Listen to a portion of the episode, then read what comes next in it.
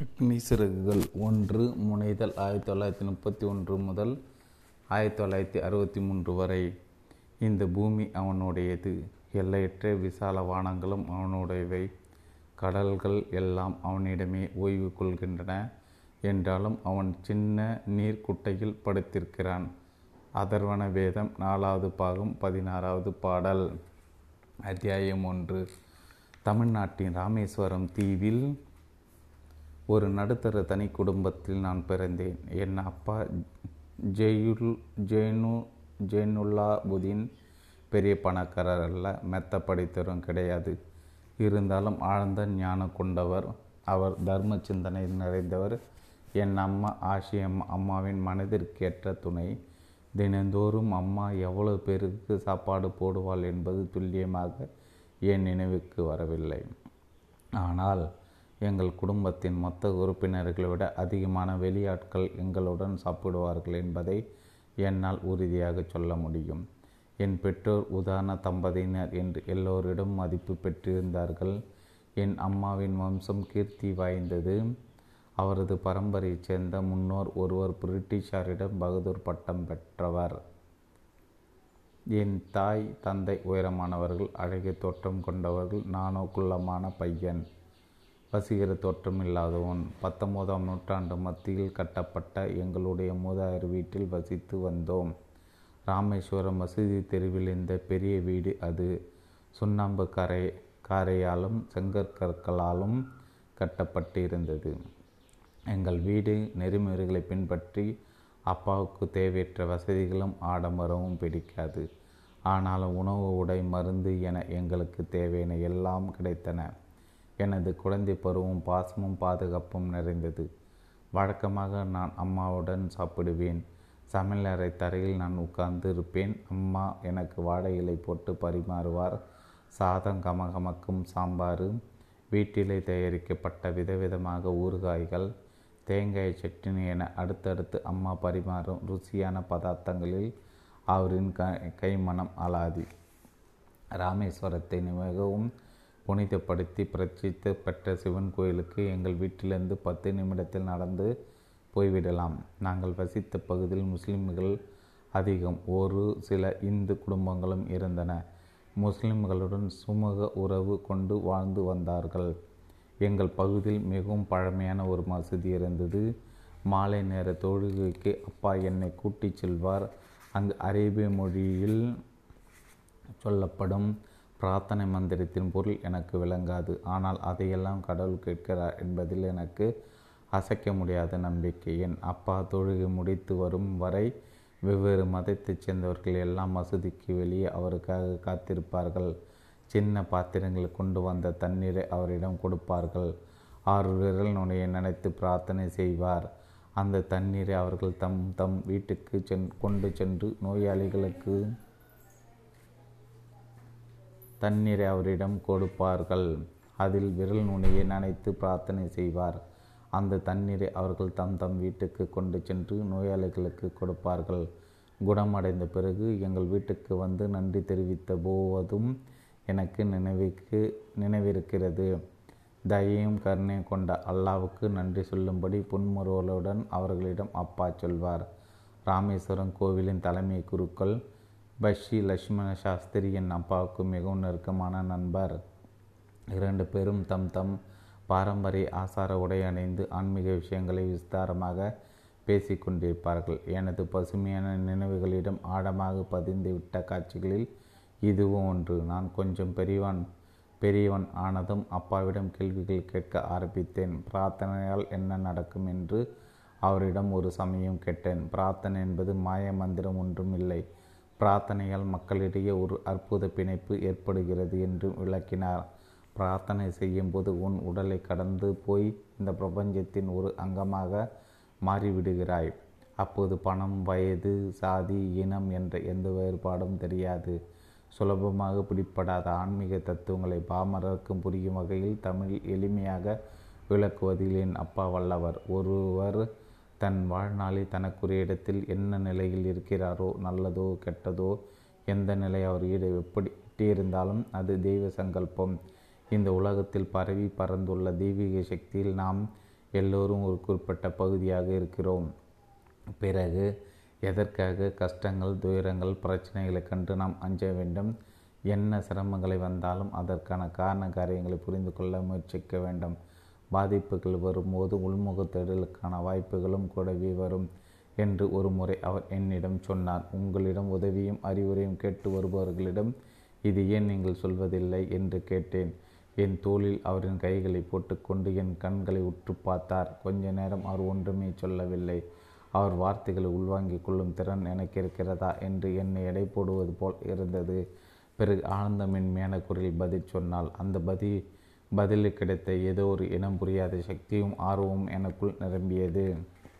தனித்து விடப்பட்டிருப்பதாக தங்களை பற்றி நினைக்கும் போதெல்லாம் மனிதர்கள் துணையை தேடுவது இயல்பான விஷயம். கஷ்டம் வரும்போதெல்லாம் கை கொடுத்து உதவுபவர்களை தேடுகிறார்கள். சிக்கலை மாட்டிக்கொண்டு தவிக்கும் போதெல்லாம் யாராவது வந்து அதிலிருந்து விடுபட வழி காட்ட மாட்டார்களா என்று தயங்குகிறார்கள். தொடரும் துயரங்கள் இயக்கங்கள் ஆசைகள் எல்லாமே அதற்கான விசேஷ உதவியாளர்களை தேடிக்கொள்கின்றன. பிரார்த்தனையாலும் கணக்கியாலும் தீய சக்திகளை சாந்தப்படுத்தும் அவர்களது முயற்சிகளுக்கு ஒரு பாலமாக உதவுகிறேன்.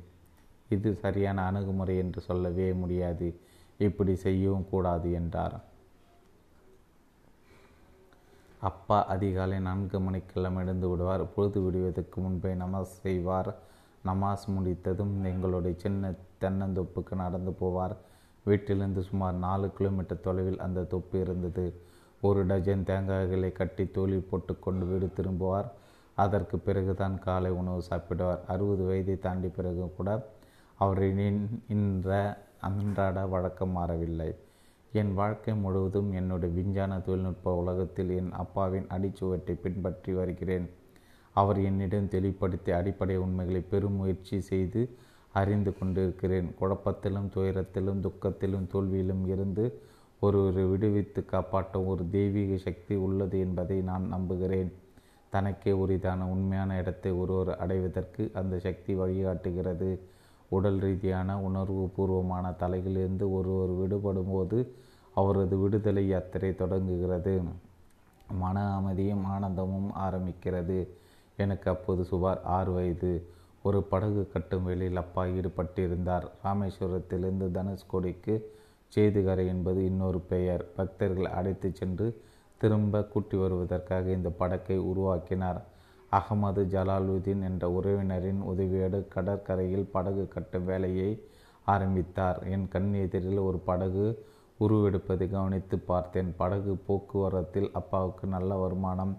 பிறகு ஜலாலுதீன் என் சகோதரி ஜொராக்காவின் கணவர் கணவரானார். ஒரு நாள் மணிக்கு நூறு மைல் வேகத்தில் அடித்த புயல் காற்றில் எங்கள் படகும் சேதுக்கரையின் நிலப்பரப்பும் கடலில் அடித்து செல்லப்பட்டது. பாம்பன் பாலம் தகர்ந்தது. பயணிகளோடு வந்து கொண்டிருந்த ரயில் கடலில் விழுந்தது. அதுவரை கடலின் அழகை மட்டுமே ரசித்து வந்த எனக்கு அன்றுதான் அதன் கட்டுக்கடுங்காத சக்தியின் ரகசியம் உளப்பட்டது. அந்த படகின் கதை முடிந்த சமயத்தில் அகமது ஜலாலுதீன் எனது இணைப்பிரியாத நண்பராகிவிட்டார். அந்த நட்பில் வயது வித்தியாசம் அறிந்தது. என்னை விட பதினைந்து வயது முத்தவரான அவர் என்னை எப்போதும் ஆஜாத் என்று கூப்பிடுவார். ஒவ்வொரு நாளும் மாலை நேரத்தில் ரொம்ப தூரம் நடந்து போவது எங்கள் வழக்கம். மசூதி தெருவில் இருந்து ஆரம்பித்த கடற்கரை மணற்பரப்பில் சுற்றி வருவோம்.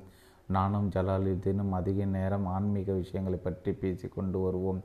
ராமேஸ்வரத்தின் புனிதமான சூழல் அங்கு குவியும் யாத்திரைகள் என்ற பின்னணி இப்படி எங்களை பேச வைத்தது. நடக்க ஆரம்பித்த பிறகு முதலில் நாங்கள் நிற்பது கம்பீரமான சிவன் கோவில்தான் தேசத்தின் மூல முடக்குகளிலிருந்து வரும் யாத்திரிகர்கள் கோயில் பிரகாரத்தை பய சுத்தியோடு சுற்றி வரும். அதே உணர்வோடு வளம் வருவோம். அப்போது எங்களுக்கு ஒரு சக்தி பாய்வதை உணர முடிந்தது. கடலோடு கூட்டு சேர்ந்து ஏதோ வேலை செய்வது போல அவனை பற்றி ஜலாலுதீன் உரிமையோடு பேசுவார்.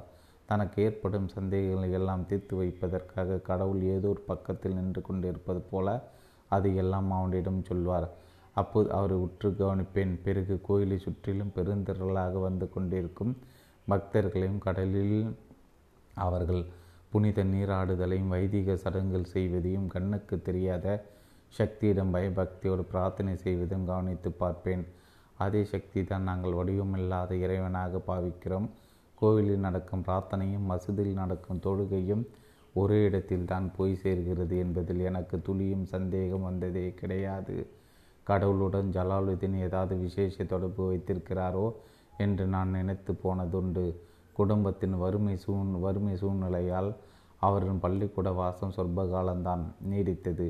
இதனால் தான் என்னவோ படிப்பில் நான் கெட்டிக்காரனாக வேண்டும் என்று என்னை எப்போதும் ஊக்கப்படுத்தி கொண்டிருப்பார். எனது வெற்றியில் அப்படி ஒரு சந்தோஷம் வரும். அவருக்கு தனக்கு கிடைக்காமல் போனது பற்றி கவலை ஆத்திரத்தின் மெல்லிய செயலை கூட அவரிடம் நான் கண்டதே கிடையாது. மாறாக வாழ்க்கை அவருக்கு எதை வழங்கி இருக்கிறதோ அதற்காக எப்போதும் நன்றியுடன் நடந்து கொள்வார். அந்த நாளில் ராமேஸ்வரம் தீவிலே ஆங்கிலம் எடுத்து தெரிந்த ஒரே நபர் ஜலாலுதீன் மட்டுமே.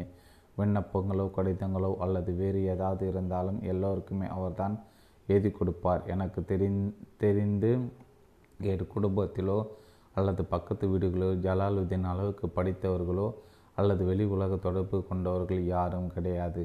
படிப்பாளிகள் பற்றியும் விஞ்ஞான கண்டுபிடிப்புகள் சமகால இலக்கியம் மருத்துவ விஞ்ஞான சாதனைகள் பற்றியும் என்னோடு அவர் சதா பேசி கொண்டிருப்பார்.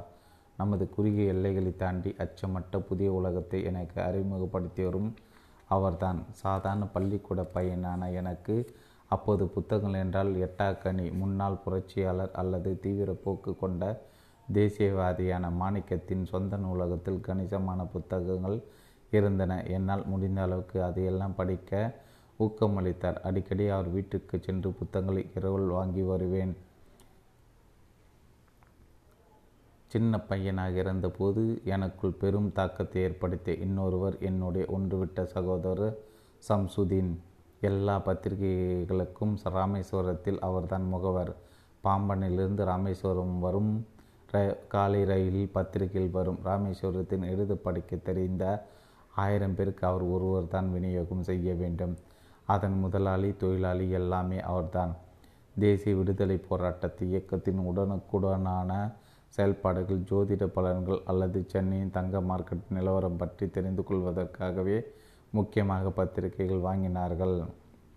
நவநாகரிகமான ஒரு சில வாசகர்கள் ஹிட்லர் மகாத்மா காந்தி ஜின்னா பற்றி எல்லாம் விவாதிப்பார்கள். கடைசியில் கிட்டத்தட்ட எல்லோரும் உயர் ஜாதி இந்துக்களுக்கு எதிரான பெரியார் ஈவே ராமசாமியின் வலுவான இயக்கத்தின் அரசியல் போக்கு பற்றி அலசுவார்கள். பத்திரிகைகளில் தினமணிக்கு ஏகக்கிராக்கி பத்திரிகையில் உள்ள விஷயங்களை புரிந்து கொள்வது என்பது என் அறிவுக்கு அப்பாற்பட்டதாக இருந்தது வாடிக்கையாளர்களுக்கு பத்திரிகைகளை சம்சுதீன் விநியோகிப்பதற்கு முன்பு அதில் உள்ள படங்களை பார்த்து திருப்திப்பட்டு கொள்வேன். நான் மூன்றாம் வகுப்பு படித்து கொண்டிருந்த போது இரண்டாம் உலகப் போர் மூண்டது. அது ஆயிரத்தி தொள்ளாயிரத்தி முப்பத்தி ஒன்பதாம் வருடம். அப்போது மார்க்கெட்டில் புளியங்கொட்டைக்கு ஏகப்பட்ட கிராக்கி. எதனால் இப்படி என்பதை எல்லாம் என்னால் புரிந்து கொள்ள முடியவில்லை. புளியங்கொட்டைகளை சேகரித்து மசூதி தெருவில் இருந்த ஒரு மளிகை கடையில் விற்பேன். இந்த வியாபாரத்தை தினமும் ஒரு அணா கிடைக்கும். யுத்தம் பற்றிய கதைகள் எல்லாம் எனக்கு ஜலாலுதீன் சொல்வார். பிறகு நான் அதை பற்றி தினமணியின் செய்தி தலைப்புகளை படித்து பார்ப்பேன். இந்திய நேச நாடுகள் அணியில் சேரும் நிர்பந்தம் வந்தது. நெருக்கடி நிலை போன்ற ஏதோ ஒரு பிரகடனம் அறிவிக்கப்பட்டது. ராமேஸ்வரம் ரயில் நிலையத்தில் ரயில் நிற்பதை ரத்து செய்து விட்டார்கள். இதுதான் முதல் பாதிப்பு. ராமேஸ்வரத்திற்கும் தனுஷ்கோடிக்கும் இடையே ராமேஸ்வரம் இருப்பு பாதையில் ஓடும் ரயிலில் இருந்து பத்திரிகளை கட்டுக்கட்டாக வீசுவார்கள். இந்த கட்டுகளை பிடித்து கொண்டு வருவதற்கு சும்சு சும்சுதீனுக்கு உதவி தேவைப்பட்டது எனக்காக அந்த வேலை வந்தது போல நான் அதை செய்தேன். இப்படி எனது முதல் சம்பாதியத்திற்கு சும் சம்சுதீன் உதவி உதவினார். முதல் முறையாக சுயமாக நான் சம்பாதித்த பணத்தை ஐம்பது வருடங்கள் பிறகு இப்போது நினைத்த பார்த்தாலும் பெருமிதம் பொங்குகிறது. ஒவ்வொரு குழந்தையும் பிறக்கும் போது சில உள்ளார்ந்த பண்பு பதிவுகளுடன் குணாதிசயங்களுடன் ஒரு குறிப்பிட்ட சமூக பொருளாதார சொந்த பந்த சூழ்நிலையில் பிறக்கிறது. வாழ்க்கை பயணத்தில் அதற்கு பயிற்சி கிடைக்கிறது. குழந்தையிடம் அதிகாரம் செலுத்தும் நபர்களிடமிருந்து அது கற்றுக்கொள்கிறது. நேர்மையும் சுய கட்டுப்பாடும் என் தாய் தந்தை மூலம் எனக்கு கிடைத்த சொத்துக்கள் நல்ல தன் நல்ல தன்மையில் நம்பிக்கை ஆழமான அன்பு காட்டுதல் என்பதும் அவர்களிடமிருந்தே எனக்கு கிடைத்தது. எனது மூன்று சகோதரர்களுக்கும் ஒரு சகோதரிக்கும் இதே பண்புகள் இப்படி தான் வந்தன. குழந்தை பருவத்தில் என்னிடம் பதிந்த சிறப்பு இயல்புகளுக்கு ஜலாலுதீனும் சம்சுதீனும் முக்கிய காரணமாக இருக்கலாம் என்று நினைக்கிறேன். இவர்களிடம் நெருங்கி பழகி அதிக நேரம் கழித்திருக்கிறேன். இயற்கையாகவே இந்த இருவரிடம் பொதிந்திருந்த ஞானம் எனக்குள் பெரும் தாக்கத்தை ஏற்படுத்தியது. பின்னாளில் என்னிடம் வெளிப்பட்ட ஆக்க சக்திகளுக்கு அடிப்படை காரணம் இவர்களுடன் குழந்தை பருவத்தில் நான் கொண்டிருந்த நெருக்கமான பந்தம்தான் ராமநாத சாஸ்திரி அரவிந்தன் சிவபிரகாசன் இந்த மூவரும் எனது பால்ய காலத்தில் நெருங்கிய சிநேகிதர்கள். இந்த மூன்று பேரும் ஆசார அனுஷ்டானமான இந்து பிராமண குடும்பத்தினர். ராமேஸ்வரன் ராமேஸ்வரன் கோயிலின் தலைமை குருக்களான பஷி லட்சுமண சாஸ்திரி சாஸ்திரி தான் ராமநாத சாஸ்திரியின் அப்பா. எங்களது மாறுபட்ட மதங்களாலும் வளர்ப்பு முறையாலும்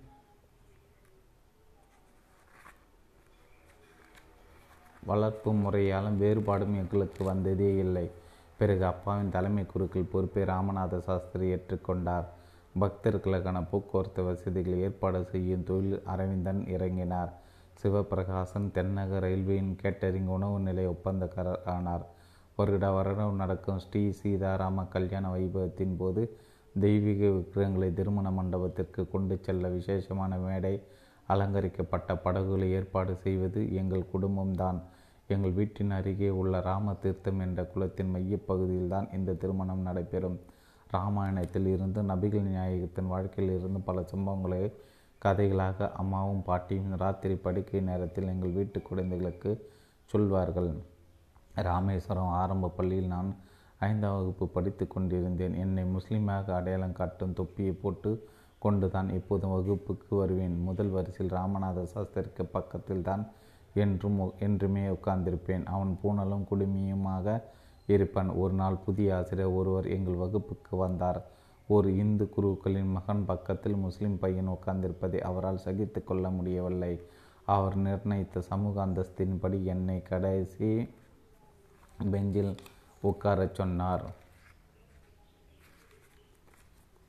எனக்கும் ராமநாத சாஸ்திரிக்கும் துக்கத்தை அடக்க முடியவில்லை. நான் கடைசி பெஞ்சுக்கு போனதும் அவன் கண்ணீர் விட்டு அழுது காட்சி என் மனதை விட்டு மறையவில்லை. பள்ளிக்கூடம் முடிந்து வீட்டிற்கு போனதும் அப்பாவிடம் இந்த சம்பவத்தை பற்றி சொன்னேன். ராமநாத சாஸ்திரியும் அவன் அப்பாவிடம் சொல்லிவிட்டான். அந்த ஆசிரியர் வரவழைத்த லட்சுமண சாஸ்திரி எங்கள் முன்னில் அவரை கண்டித்தார். கள்ள கபடம் தெரியாத பச்சை குழந்தைகள் மனதில் இப்படி சமூக ஏற்றத்தாழ்வு சாமிய துவேஷம் என்று நஞ்சு புகுத்தக்கூடாது என்று எச்சரித்தார்.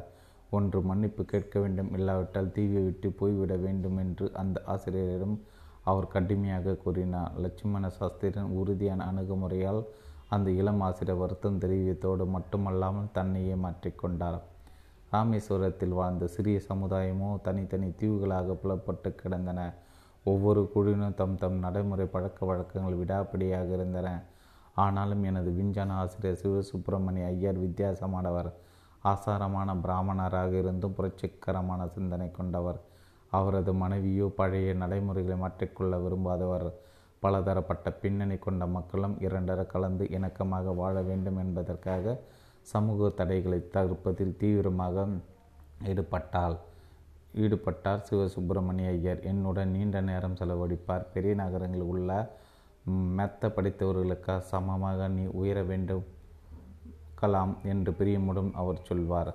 ஒரு நாள் அவர் வீட்டில் சாப்பிடுவதற்கு என்ன அடைத்திருந்தார்? அனுஷ்டானமான சுத்த பத்தம் நிறைந்த சமையலறையில் ஒரு முஸ்லிம் பையனை சாப்பிட வைப்பது என்பது அவரது மனைவி அதிர்ச்சி அடை செய்தது. எனக்கு உணவு பரிமாற அந்த அம்மையார் மறுத்து விட்டார் சூர சுப்பிரமணிய ஐயர் எதுவுமே நடக்காது போல சாதாரணமாக இருந்தார். மனைவினு கோபப்படவும் இல்லை. தமது கையால் அவரை எனக்கு உணவு பரிமாறினார். என் பக்கத்தில் உட்கார்ந்து கொண்டு அவரும் சாப்பிட்டார். அவரது மனைவி சமையலறை கதவுக்கு பின்னால் நின்று கொண்டு எங்களை கவனித்து கொண்டிருந்தார். நான் சாதம் சாப்பிட்டது தண்ணீர் குடித்தது அல்லது சாப்பிட்ட பிறகு தரையை சுத்தியப்படுத்தியது எல்லாம் ஏதாவது வித்தியாசத்தை அவர் பார்த்திருப்பாரோ என்று நான் வியப்படைந்தேன். நான் அங்கிருந்து புறப்பட்ட போது அடுத்த வார கடைசியில் மறுபடியும் தம்மோடு சாப்பிட வருமாறு சுப்பிரமணிய ஐயர் என்னை அடித்தார் நான் தயங்கினேன். இதை கணித்து அவர் இதற்கெல்லாம் மனம் தளரக்கூடாது என்றார். இந்த அமைப்பு முறை மாற்ற வேண்டும் என்று தீர்மானித்து விட்ட பிறகு இப்படிப்பட்ட பிரச்சனைகளெல்லாம் எதிர்கொண்டாக வேண்டும் என்று சொன்னார்.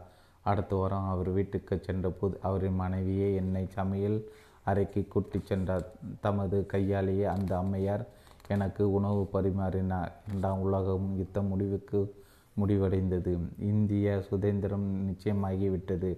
தங்களுடைய சொந்த இந்தியாவை இந்தியர்களை நிர்மாணிப்பார்கள் என்று காந்திஜி அரைக்கூவல் விடுத்தால் தேசம் முழுவதிலும் இதுவரை காணாத அளவுக்கு நம்பிக்கை பொங்கியது.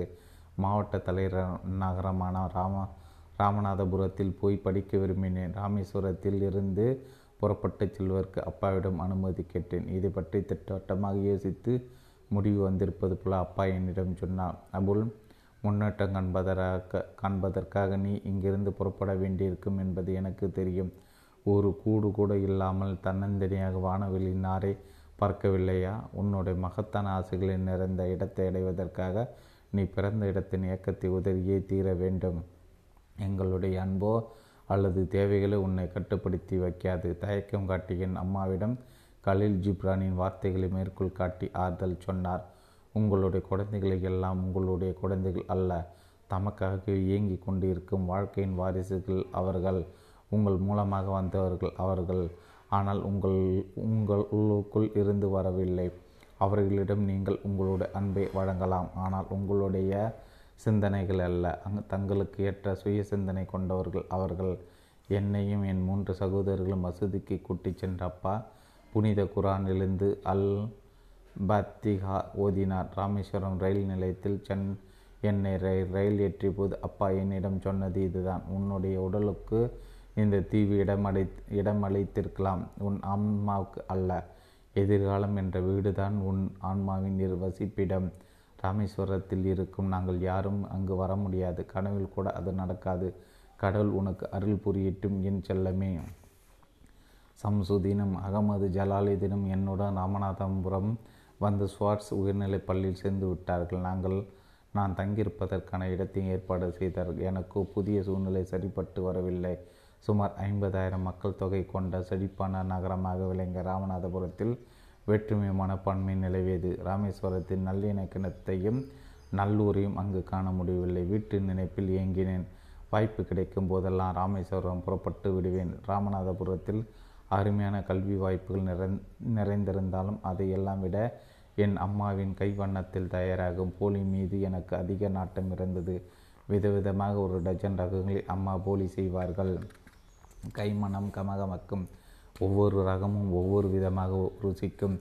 வீட்டு இயக்கம் என்னை வாட்டினாலும் புதிய சூழ்நிலைக்கேற்ப என்னை மாற்றிக்கொள்ள வேண்டும் என்று திட்டவட்டமாக முடிவு செய்தேன். மூல காரணம் என் அப்பா. எனது வெற்றியில் அசாத்திய நம்பிக்கை அவருக்கு.